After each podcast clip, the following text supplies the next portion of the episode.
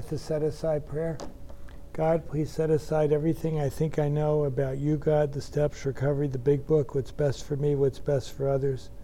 Especially help me let go of all my old ideas so I can live on your truth. Heavenly Father, have grace and mercy on me, a sinner. Help us to glorify you today by carrying your message. In Jesus' name, amen. Okay. So we're on uh, There's a Solution. And uh, we've gotten to the point we're going to see where, how we got here today and the hand of God. And we're looking at, um, in 1932, um, Rowland Hazard was dying of alcoholism. And he was from a very wealthy Providence uh, shipbuilding family and uh, there was no hope for him. There was no AA. And we're going to see how he goes to uh, Switzerland and how he sees, we're going to be on page 26 tonight, how he uh, sees Dr. Jung and Dr. Jung gives us the solution. The problem we got from uh, Dr. Uh, Silkworth, he told us we had an allergy of the body, and he told me that we told us we can't live sober because we get irritable, restless, and discontent, and then we seek the ease and comfort of alcohol. We keep doing this over and over again. And unless we can uh, have a change in our personality, a psychic change, nothing's going to happen. And he had no way to do that. The medicine couldn't do that. So uh, Frank Buchman was a uh, minister who uh, basically left the church in Philadelphia because he got in a fight because people weren't doing what he wanted. Anybody ever heard of that? So he goes to England and he ends up in Oxford listening to a lecture from a woman minister giving a speech on resentment. And when she was talking about how that blocks us from God, the cross, he could see the cross became an eye and he could see how he was the cause of the problem. And something happened to him, and he decided to start a spiritual movement called the Oxford Group of Christians who wanted to be able to practice Christianity like it was in the first century and grow in the image and likeness of God, and how they could live in the light and how they could grow in sanctification. And so they had this uh, group, they started meeting, and uh, he went to uh, China in 1924 and he met this young minister named Frank, uh, named uh, uh, Shoemaker. What's his first name? Samuel Shoemaker.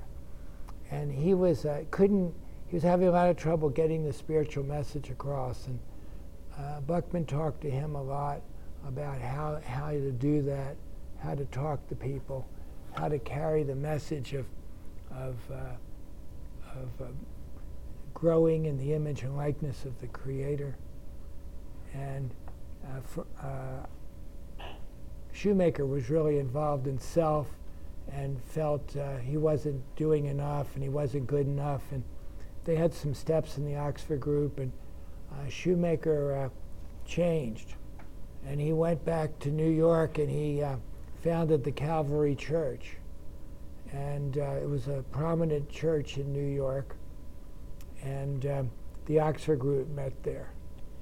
And so God uh, put Frank Buchman and Sh- Samuel Shoemaker together, and then they ended up in New York. And then we're going to read about Rowland Hazard, and he goes to Dr. Jung, and he's dying. And then eventually he came back to uh, New York and went to the Oxford group at the Calvary Church. And then uh, two years later, he uh, had a friend, Seagraves, C. Hargrave. Sebra. Cebra Graves, what a name. That's how we got here. And Cebra Graves, his dad was a judge in Vermont. And they had somebody there named Ebby Thatcher who was dying of alcoholism that they were going to lock up. And so uh, Rowland and uh, Zebra, Zebra, they went to dad and they said, Give us Ebby. Don't lock him up. They said, You can have him as long as you don't bring him back to Vermont. Because they didn't know what to do with alcoholics. And Ebby had shot up uh, the neighborhood. He drove his car into somebody's house. This is a true story, apparently. If it's not, let me know if you're listening on the site. And uh, he apparently asked the lady for a cup of coffee. Now, I don't know if that's a true story or not, but it sounds like alcoholism. And Ebby, Ebby was dying, and they brought him to New York. And he went to the Oxford group, and he lived uh, at the Calvary Church. And he uh, had to witness. And at 60 days, he had to go witness to somebody and carry the message. And they said, You have to find somebody who you think needs help. And he thought of Bill Wilson. Ever heard of him? Bill W. And he went to Bill, and then we read about that in Bill's story. And then Bill went to the hospital, and then he went, survived six months, and went to Akron, met Dr. Bob because God told him not to go into the bar. You see the picture? And then they went to uh, A number three, and we're here today. Kind of amazing, isn't it? And it wasn't anything that was planned, it was just the way it worked out. So we're going to read about where we got the solution and uh, on pages 26 to uh, 28, and then we'll finish the chapter because there's so much in it. Uh, I don't think we'll finish it tonight. We'll finish it on uh, Saturday, and we'll read the first page and more about alcoholism, which is something everybody needs to understand. So it says a certain American businessman had ability, good sense, and high character. That's probably true for a lot of us when we start out, but after we live under the uh, power of alcohol, we do things that we wish we hadn't done. Has anybody done that? Make bad decisions, hurt people we love. So, and but for years he had floundered, which means staggered helplessly from one sanitarium to another. Now, notice ability, good sense, and high character won't protect you from alcoholism.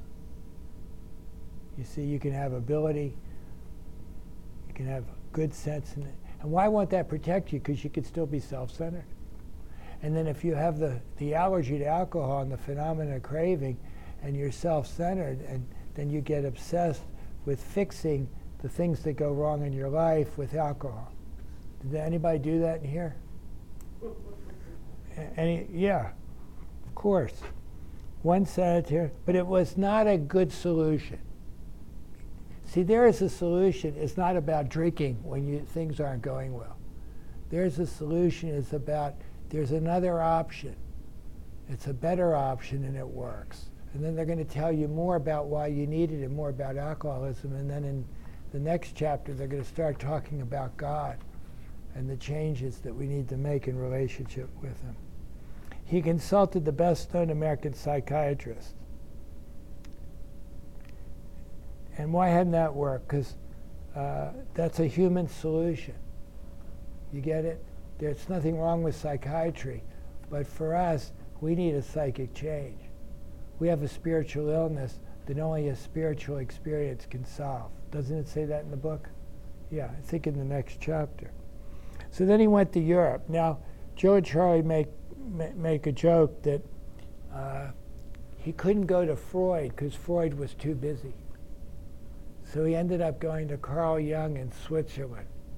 And that if we went to Freud, we all be on the couch and we all be dying because uh, I don't know that Freud could have helped us. And you're going to see Dr. Jung couldn't help us either, but he knew what we needed to do. So he went to Europe, placing himself in the care of a celebrated physician. And notice he starts with the, the physician, Dr. Jung, and then the flimsy reed that was Dr. Jung became eventually in his life the hand of God. And Rowland Hazard recovered from alcoholism. Now, Dr. Jung prescribed for him, and uh, so what did he prescribe? We don't know. Uh, though experience had made him skeptical, he finished his treatment with unusual confidence. Now, my understanding, he was there about a year getting therapy, meeting with him regularly. But he finished this treatment with unusual confidence. He was very confident. He felt like he was okay. He was going to be okay. His physical and mental condition were unusually good. So he, he felt confident. He had a good physical and mental condition. And above all, he believed he had acquired. Now, I wrote here from who? Who did he acquire this from?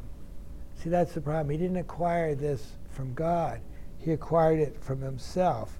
He had a profound knowledge of the inner workings of his mind and its hidden springs that relapse was unthinkable. I just love it.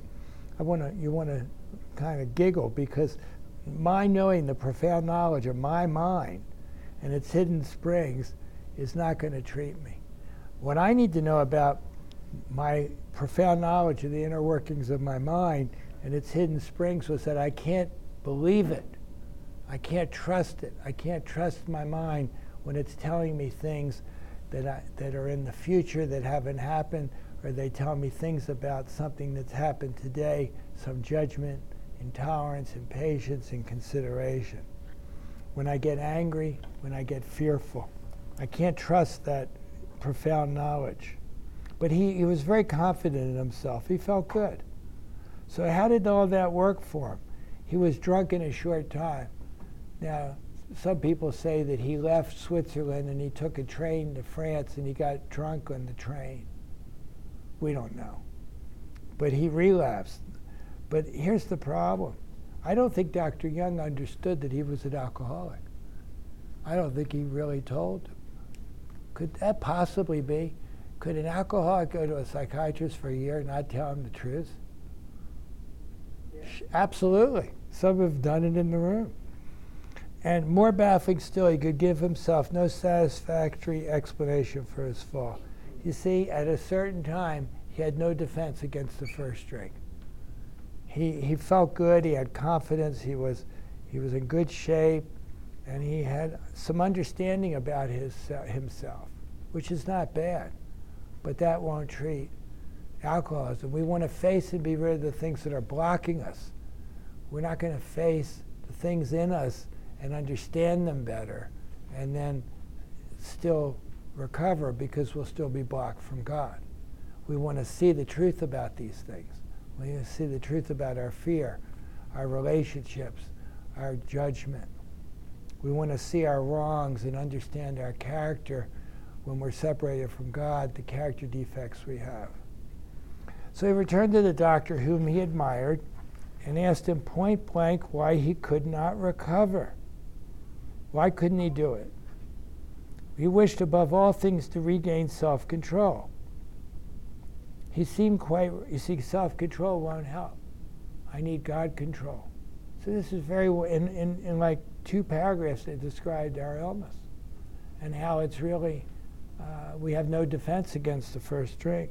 He seemed quite rational and well balanced with respect to other problems, yet he had no control whatever over alcohol. Why was this? Now, they've told you that in, the, in, in this chapter, right? And they're going to, and so we understood that we've lost the power of choice and we've lost the power of control once we drink.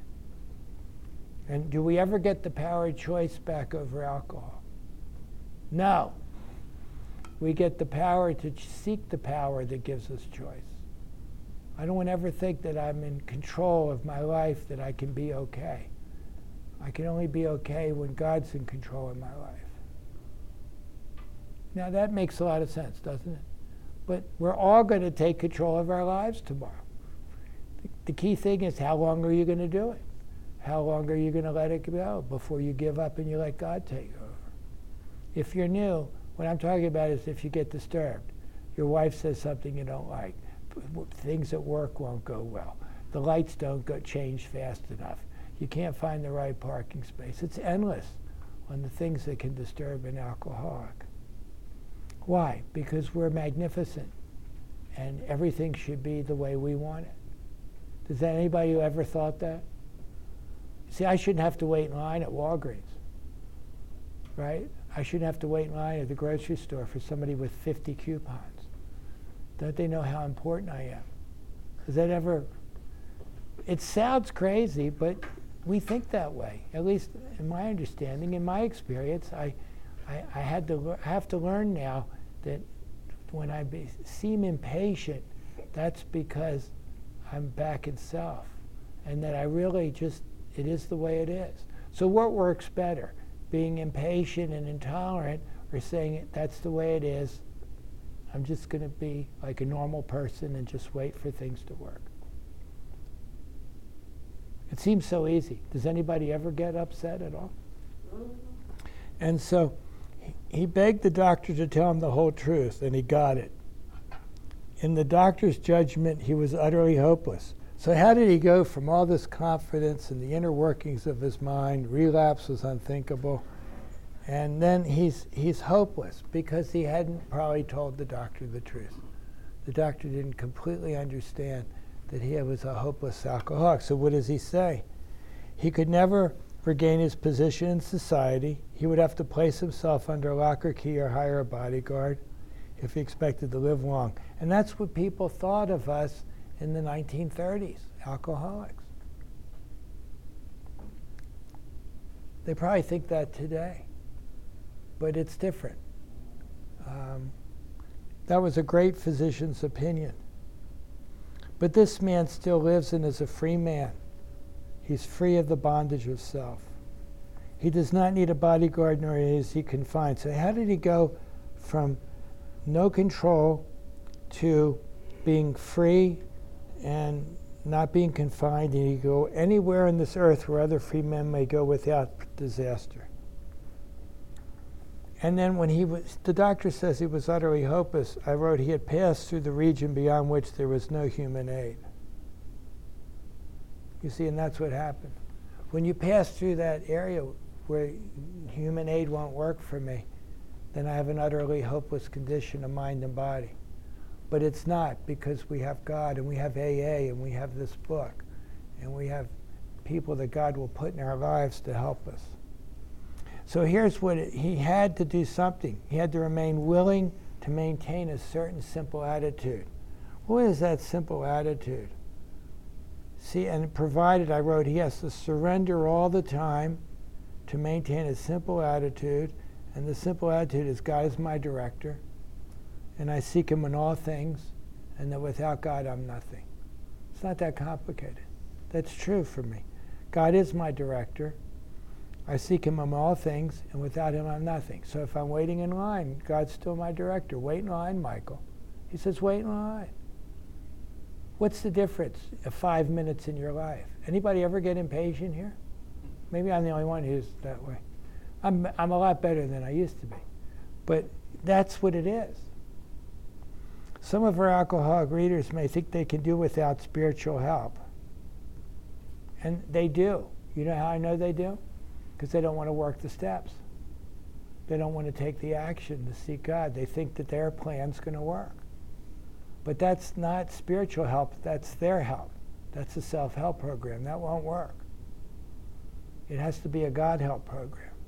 So when people say they, they're willing to do whatever it takes, but then they don't, they don't see that they need spiritual help.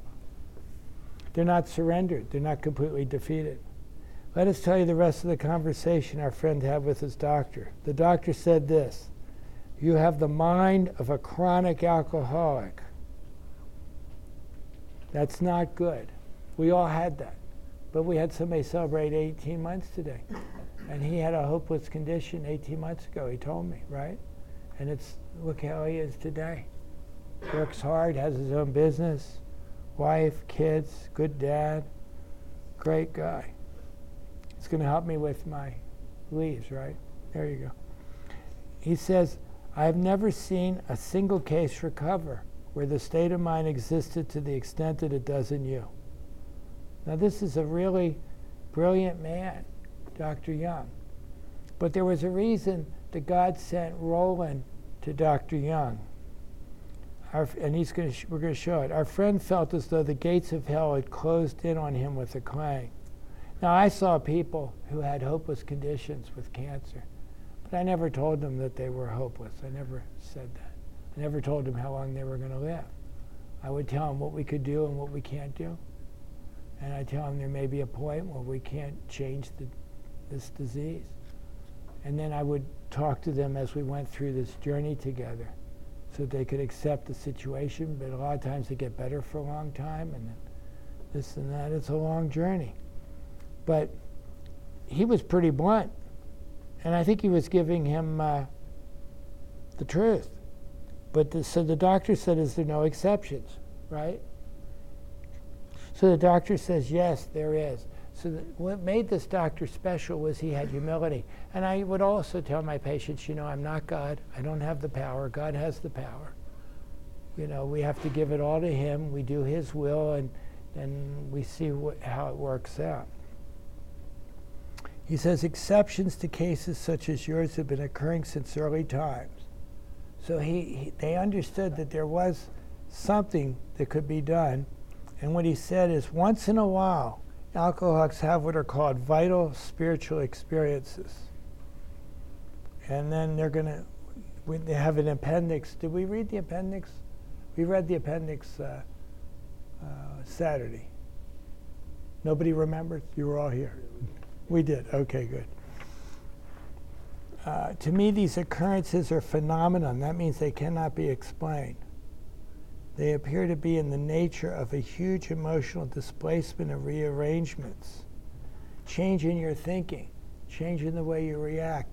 The whole, your whole core of your existence has changed. Now, we read the second step proposition before the meeting, and he talks about when the omnipotent narcissistic personality moves away from itself towards another direction to the alcoholic, that's a major shift.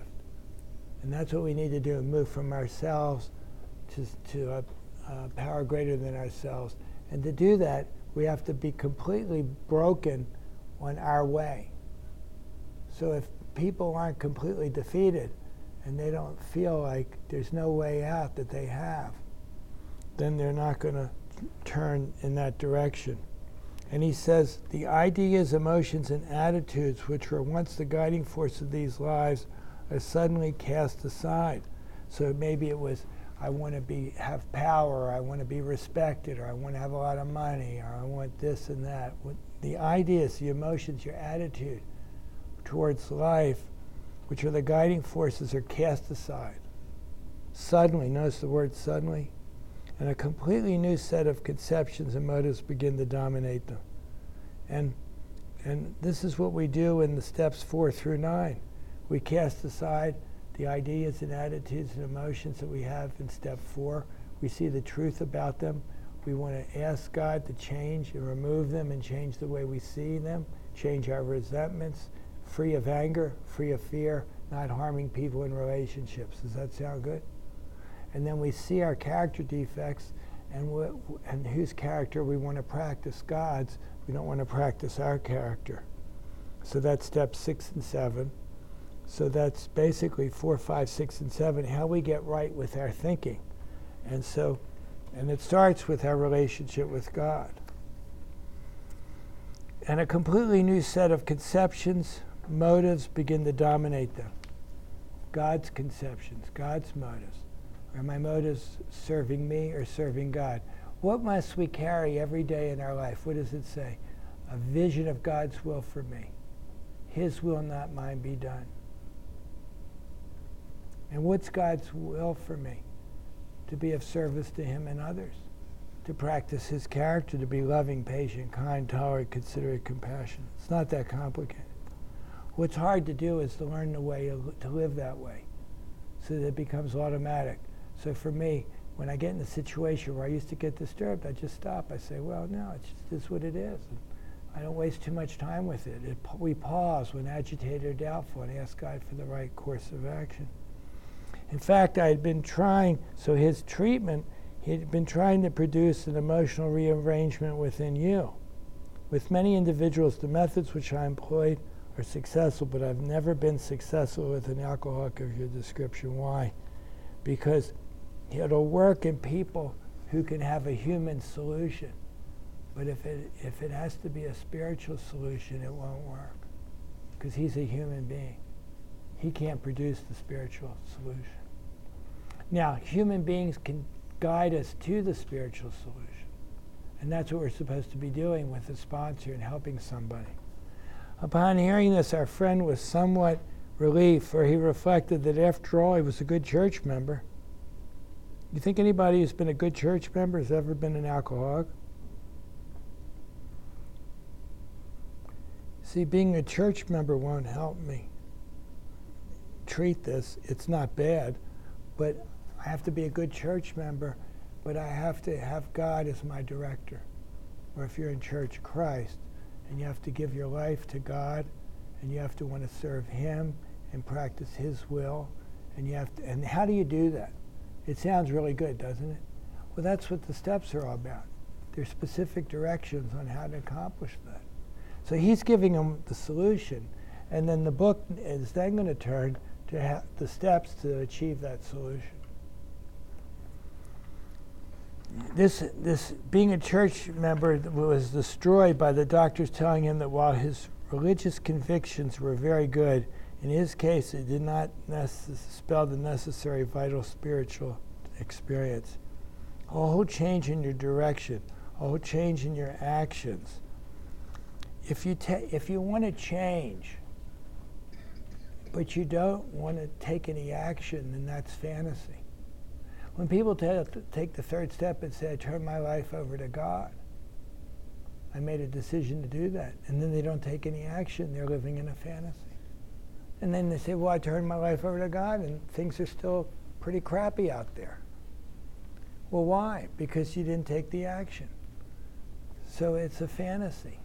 And I think that's what happens today. People come here and they say, take a certain attitude, but without the actions, it won't do any good. How do you change? You have to be willing to change, right? What makes you willing to change? Pain, defeat, hopelessness. What do you have to do next? You have to believe you can change. Well, I believe I can change because Russ changed, and he was a bigger mess than me. And Stu's changed, and look at him. And so I can believe I can change. Then you decide to change, but you haven't changed yet. And that's where a lot of people get in AA. So how do you change? You take the action of the steps.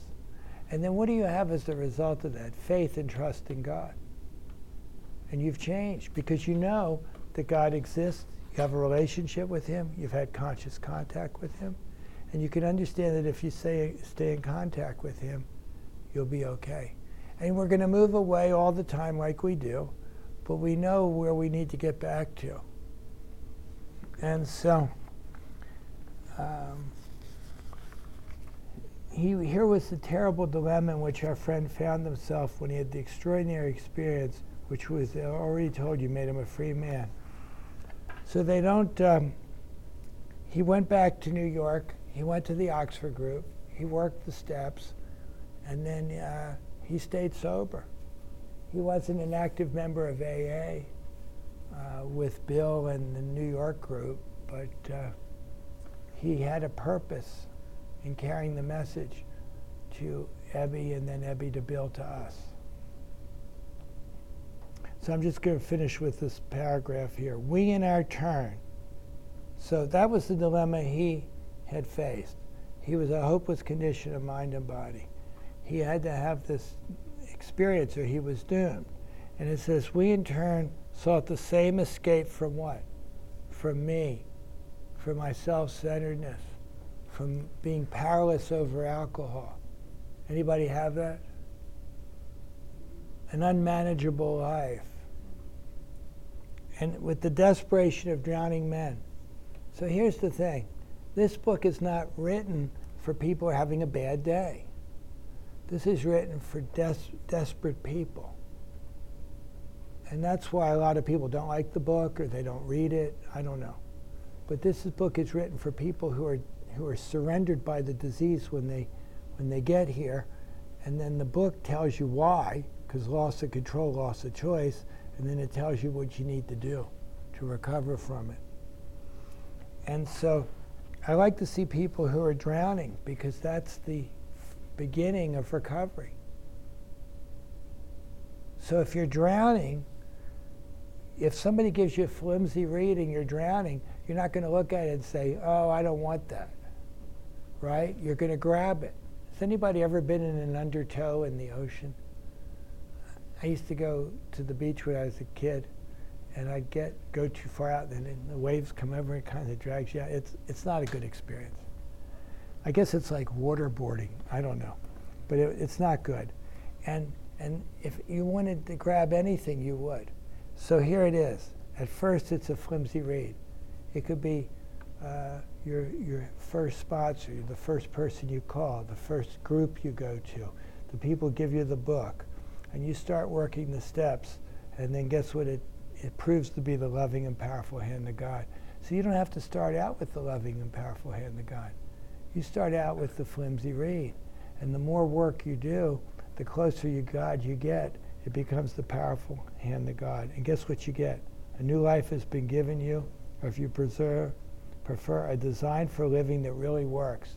Now, I want to tell you, my design for living when I came in here was pretty crappy. It did not work. And I was willing to give up on that completely.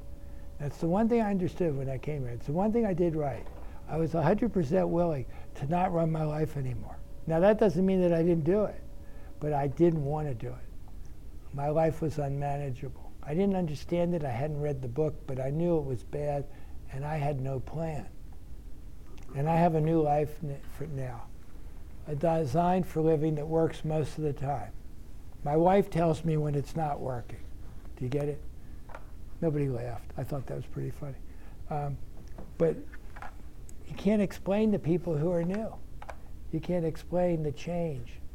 They have to go through it. You can only tell them what happened to you, but you can't. You can't do it for them, and you don't know how the change is going to be for them. You just don't know. It says when we look back, the things that happened when we put ourselves in God's hands were better than anything we could have planned. Close your eyes and think about your moment of complete defeat. Look at your life today. Even if you're 30 days, 20 days, it's better. It's better than it was. So I hope this is helpful. This is so well written. And then we're going to talk about William James, and we're going to end the chapter, and then we're going to look at page uh, uh, 30 on uh, Saturday. So thank you, guys.